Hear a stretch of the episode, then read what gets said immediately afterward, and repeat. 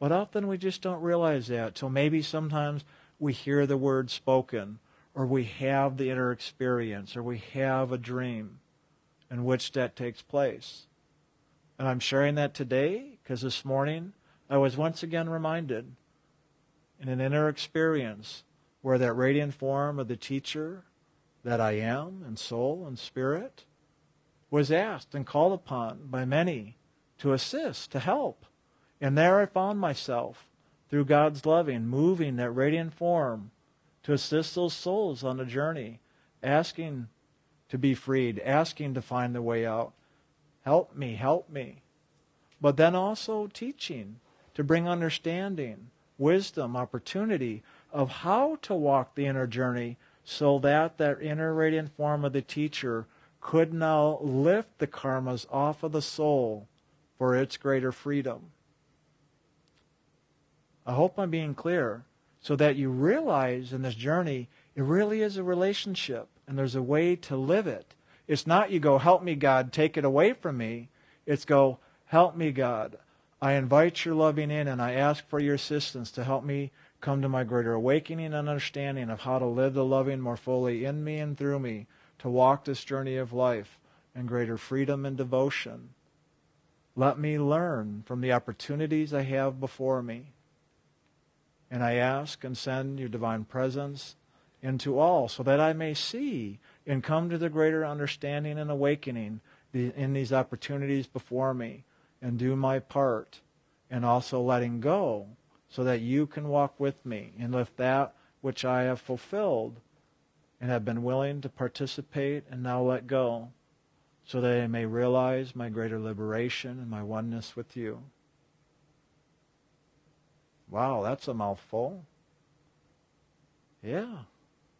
Eating of the divine. Fill up. As I say, the buffet table of life. The one of loving. That great manna from heaven. But we got to get ourselves to the buffet line in that radiant form. The true spiritual teacher. Yes, Jim and I share out here, but the true form of the teacher spiritually is that living, loving essence, expression of God's loving, in which we are a part of, that we are one with.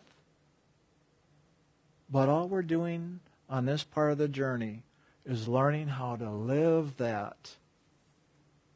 That's all. We're just learning how to live that. And as we learn how to live that, then all of a sudden we do live it. We do awaken into it. We do understand and know what it is. It's just this funny journey that often seems back and forth where we're dealing with a karma, now we're just dealing with loving, now we're dealing with a karma, now we're dealing with. So that's it. It's back and forth until eventually that loving is all the way now infiltrated into all the karmas, into all the darkness, into the very bottom of that spiral. It's often known. The higher you go, the lower you go. The lower you go, the higher you go. So, in other words, don't fear or avoid or resist going to the bottom of that barrel or the bottom of the spiral. Be open. Say, okay, Lord, if that's where you want me to go, I just ask that you come with me, assisting me to awaken, to come to the greater learning and understanding of this opportunity before me, so that I may live the loving more fully in all of my life experience. And in that, I can awaken and know my liberation and my oneness with you. That's how you truly live a liberated soul.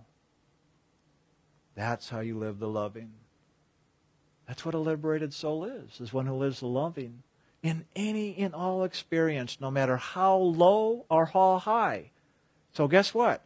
If you want to go up in the soul realm, if you want to go into the realms of spirit, if you want to go into the heart of God, you also got to be willing to go to the depths of hell, the bottom of the barrel. Because to awaken to the fullness of God, you've got to awaken to the fullness of God in the very bottom and the very top. Because in truth, it's all one. So don't make it just, oh, I'm living in spirit or I'm just living in hell because it's all of it. It's all of it. God is in all of creation. So you've got to live in all of it to really live in God. That's liberation. There's no judgment, fear, avoidance, or resistance of the darkness. But guess what? If we keep our eye on God and move what seems that upward journey, as we do, it's really just an expansion that at the same time, we're also awakening in the downward journey and in the outward journey and in the inward journey and in the sideways journey and the diagonal journey in the backwards and forwards journey. In other words, in every direction. That's the truth. But you've got to be willing to go there. You've got to be willing to stop avoiding. Because as soon as you do, guess what? You let down all of your defenses that you were keeping up to keep out the bad experience. The problem is when you keep out the bad experience, you're also keeping out the good. That's the dichotomy of it. You've got to surrender fully.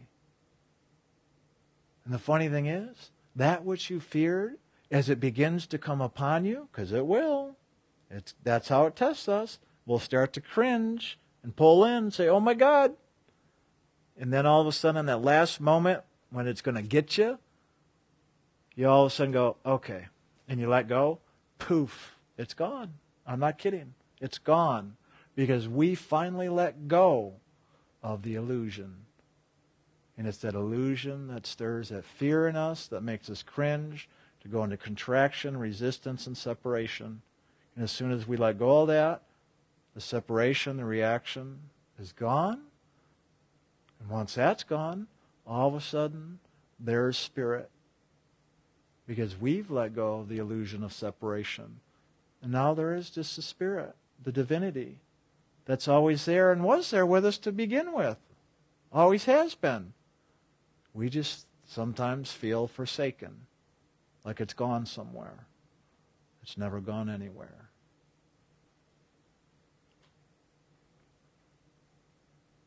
So surrender. Literally. Put your arms out and surrender. The symbol of the cross is really the surrender to awaken to the Christ that which is the soul awake. That's the Christ, is the awakened soul.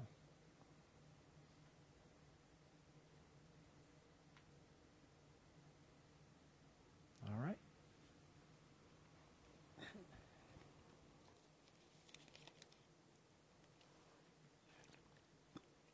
If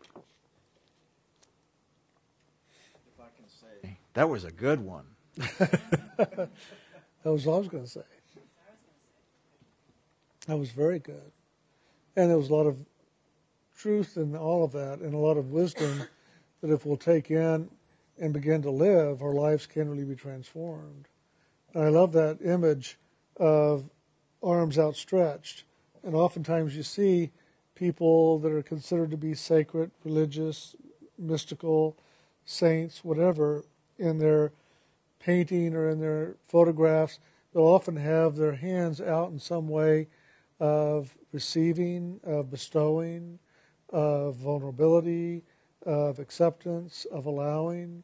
All of that takes place when you just open up. Oh, is it too? Maybe so.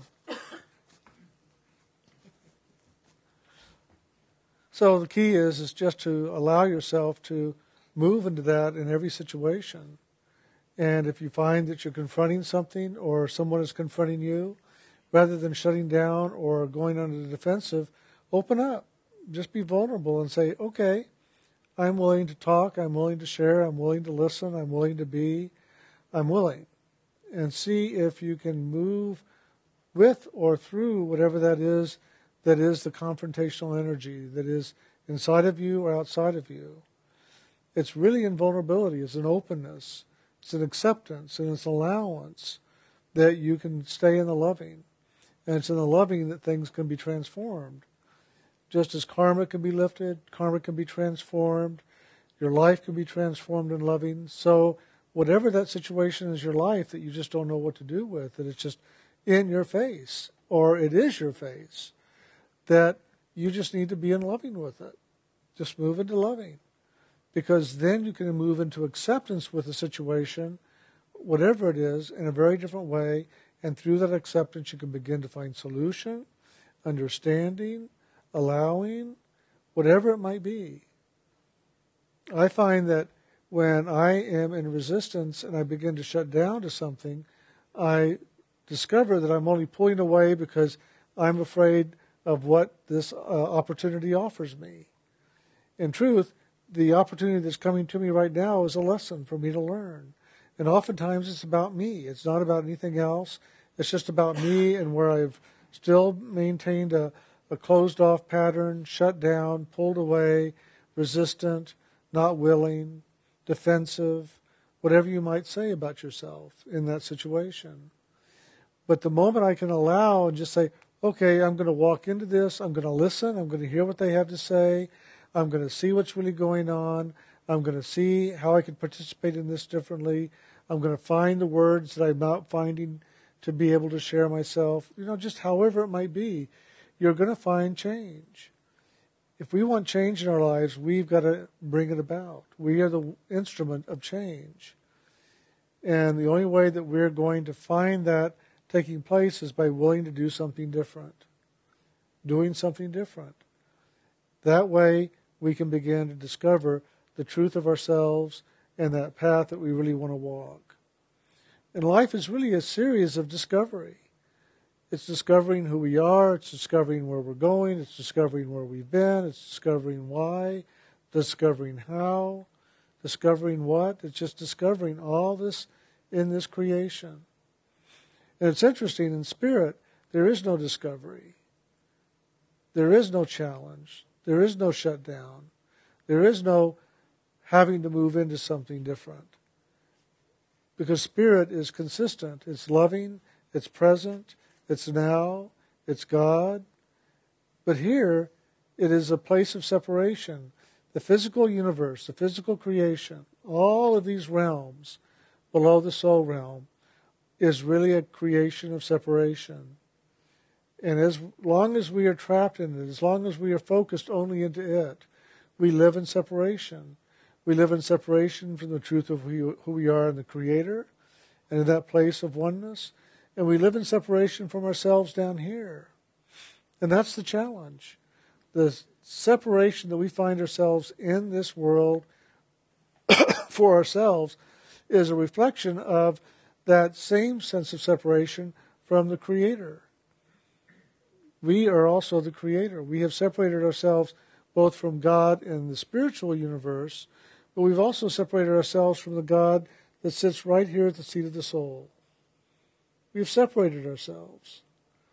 And all we have to do is to begin to turn back in and look up and say, Lord, I'm yours. Lord, I'm with you. Lord, be with me. Lord, go with me, go before me, assist me.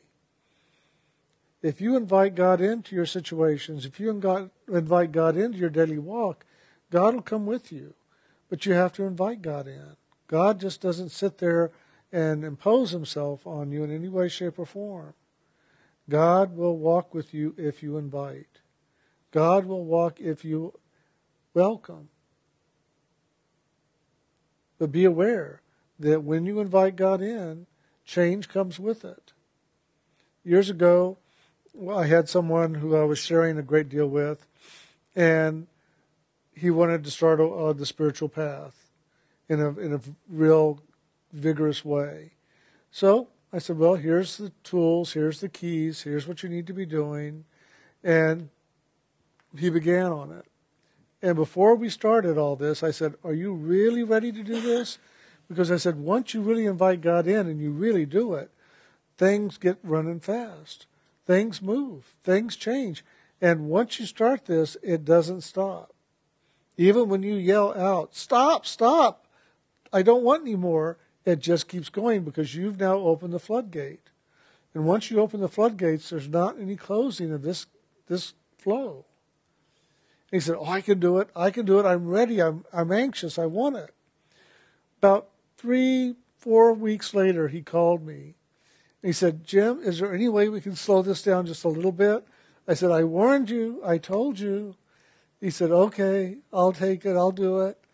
And he did. And his life really changed in a wonderful way.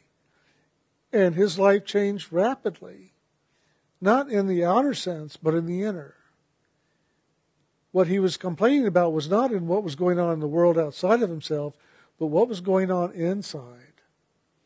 He was really, truly having to meet up with all those things in him that he had judged, that he had feared, that he had denied, that he had pushed away, that he didn't want to take responsibility for.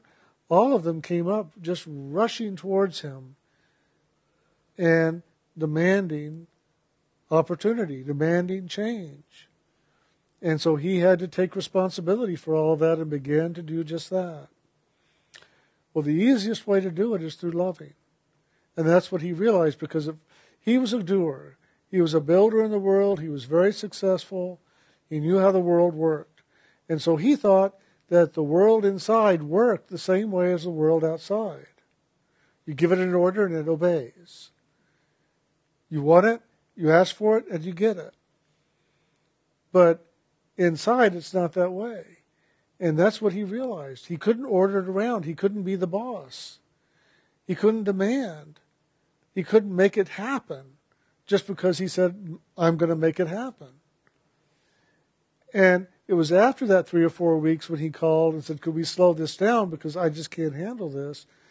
And we talked a little bit more, and I began to express to him once again about the loving that he went and did it differently. He began to approach it all very differently and loved it all. Loved the disturbance, loved the unquiet, loved the visions of himself that he was coming up with uh, as he began to see different parts of himself that he'd always avoided. He loved it all. And in the loving, it began to quiet. And in the quiet, he began to see the new way, the new approach to his life. And that made a huge difference. Struggle, what do you get in struggle? What do you get in a fight? What do you get in an argument? Does it lead to success? Does it lead to fulfillment? Does it lead to letting go? Does it lead to completion? Not usually. Any argument I've ever been in, and it stays as an argument, I walk away and I'm disturbed. I'm challenged. I'm trying to figure out what the hell just happened. Why am I caught up in this? And it just runs and runs and runs inside of me. Irritation, upsetness, trying to find the reason why. How did I get here? How did they get there? Why are they putting this on me? But if someone starts an argument with you and you just sit there and listen in loving, not taking it in, not taking it as, as your fault, but in loving, you're going to find that eventually they will quiet down. And they will begin to have a discussion with you rather than an argument. And then you can begin to move the energy in a way you can't as long as you're participating equally with them as an argument. You have to remove yourself from the illusion. You have to pull back from this reflection, not go get caught up in it, like Alice in Wonderland falling through the mirror and believing the illusion.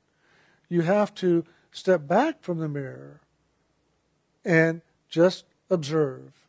Just observe. Just be the observer and see what's really going on and who is it that's speaking now and why are they speaking this way and what are the words they're sharing with me. And don't take them in as now I have to do something with this, but rather just listen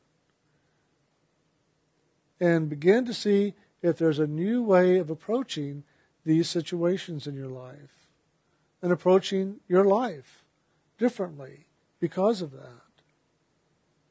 It's wonderful to actually be able to step back and observe in the midst of a storm, whatever it might be, to observe the storm and witness it for what it is, and then be able to move with the storm, move even through the storm, and find freedom in it, and realize you never got caught up in it.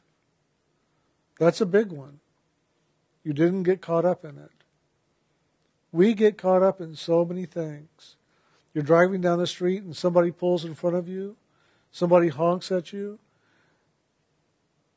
Can you step back and just be the observer and maybe see what's going on and why did they honk or why did they pull in front of you or whatever that might be?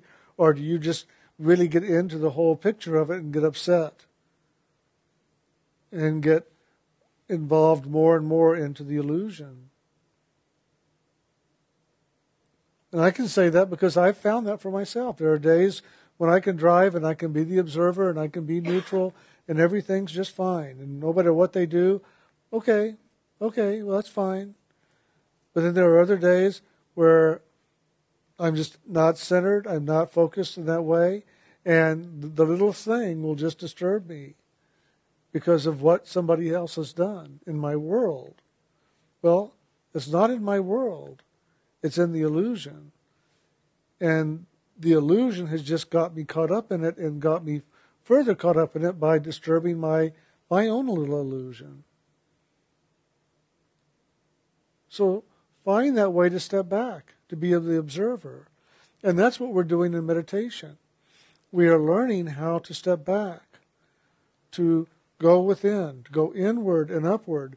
That's the movement of withdrawing from the illusion and returning to the reality, to the true. And it's in the true that we can observe the illusion, witness it for what it is, and then see how we want to approach it, how we want to live into it, or how we want to let go of it. Do we participate or do we not? Is there a reason for participation or is it better just to leave it alone?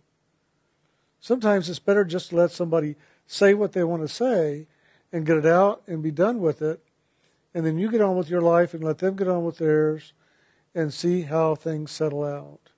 Then for you to enter into the illusion and start arguing with their argument and start defending your territory. I mean, what territory do we really have to defend? Do we have anything to defend? Well, yeah. I'm right and they're wrong. And I know I'm right. And I can prove I'm right. And all I have to do is yell it enough at them so that they get that I'm right and they're wrong. Well, it's interesting because just on the other side of the, the coin, they're saying the same thing in the process with you. If they just shut up and listen to me, they'd hear I'm right and they would know they're wrong. Is there a right and is there a wrong in this creation? Well, yes, because it's polarities. This is the world of polarity. So there's always a right and there's always a wrong in the approach and the attitude and the experience of it. It's polarity. What we have to do is find that place of neutrality, find that place of observation, and see how we can move in this creation without creating a lot of disturbance or allowing it to disturb us anymore. Meditation allows us to do that very easily and very quickly in comparison to anything else that I know of. Then the key is is to keep choosing into neutrality when that opportunity is available to you. Keep choosing into being the observer. Keep choosing into movement with awareness and loving in your life. I found for myself, I know others have too, that in their meditation, they have sensed and known that movement of the divine loving. They see it, they feel it, they hear it, or they know it at some level. Sometimes it's in their meditation, and often it's more in the world as the world reflects back to them who they are becoming, what they are discovering and opening up inside themselves. But the meditation is a key to having the life that you want even here in this world. The world doesn't change, you do.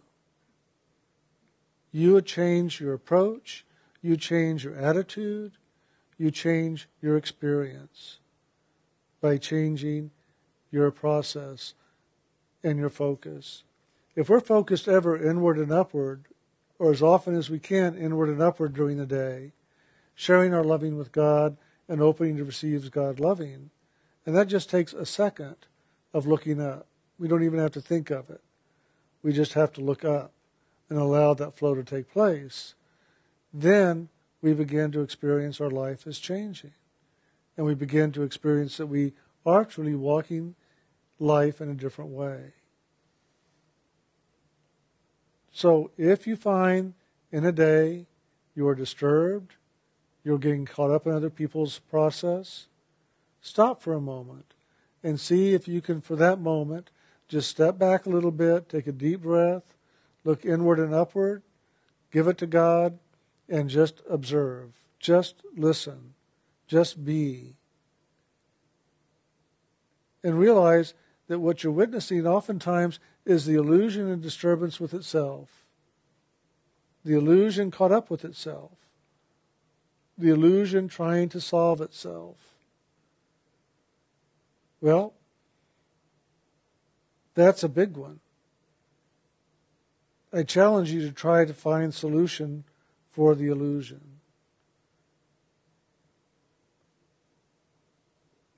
I don't know of a solution for this world. Because there's a beginning and end to everything here.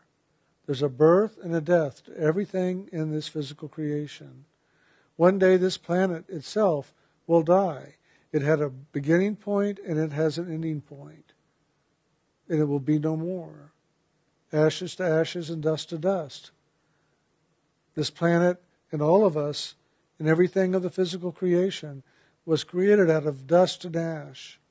And it will return back to that. And there's no solution to that that's going to change it.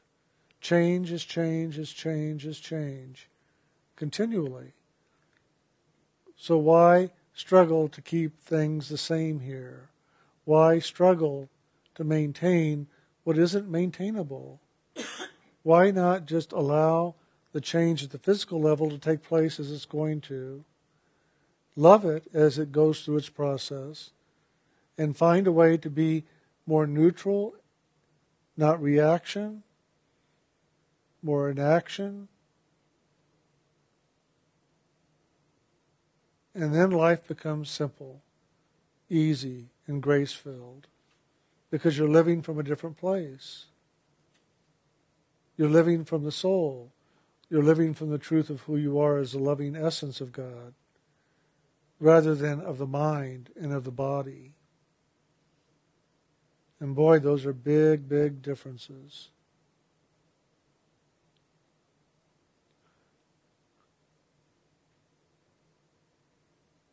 I ask myself quite often, why meditate? Why meditate? Why do I want to meditate today? Well, when I was younger, the answers were different almost every day. Now it's the same because I want to be in that loving. I want to be in that oneness with God. I want to experience, however I'm going to experience today, that movement of the divine with me and in me. That's why I meditate. And maybe it's for all of us to ask that every day. Why do I want to meditate today? Why now? Why today? Why meditate? And begin to find the true, simple answer to that. Because once you have that inside of you answered, it's easier to approach it every day. It's easier to spend the time, to dedicate the time. Because you know. Why? Why are you doing it? when we were on this last trip, a lady came up to me and asked me something of that question. She said, Why meditate? Why meditate? You know, I've got a full life. I'm busy every day. I've got kids. I've got a husband. I've got a job. And that's not enough. Then I've got to come home and take care of the house. And I just want a little time to myself where I can sit down and relax. And the way I relax is I watch TV. And now you're telling me I've got to give up that little time I've got to relax and be with myself and watch TV to meditate. Why do I have to meditate? And I said, wait a minute, I didn't say you have to meditate.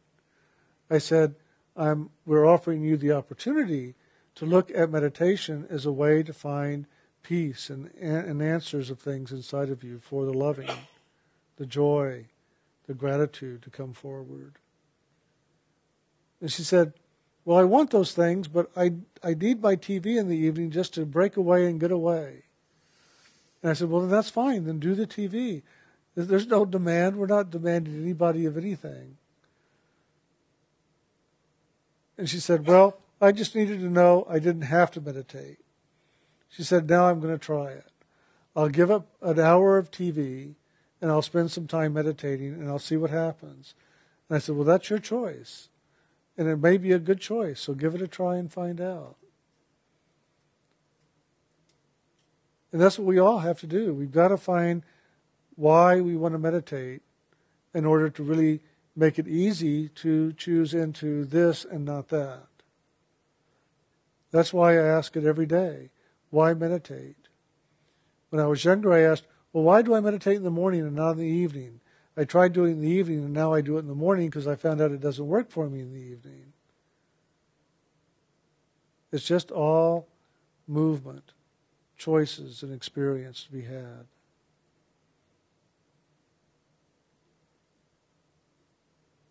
Okay. Fun, fun, fun. Well, thank you all. And I guess we'll be here next Sunday. So we'll see you maybe then.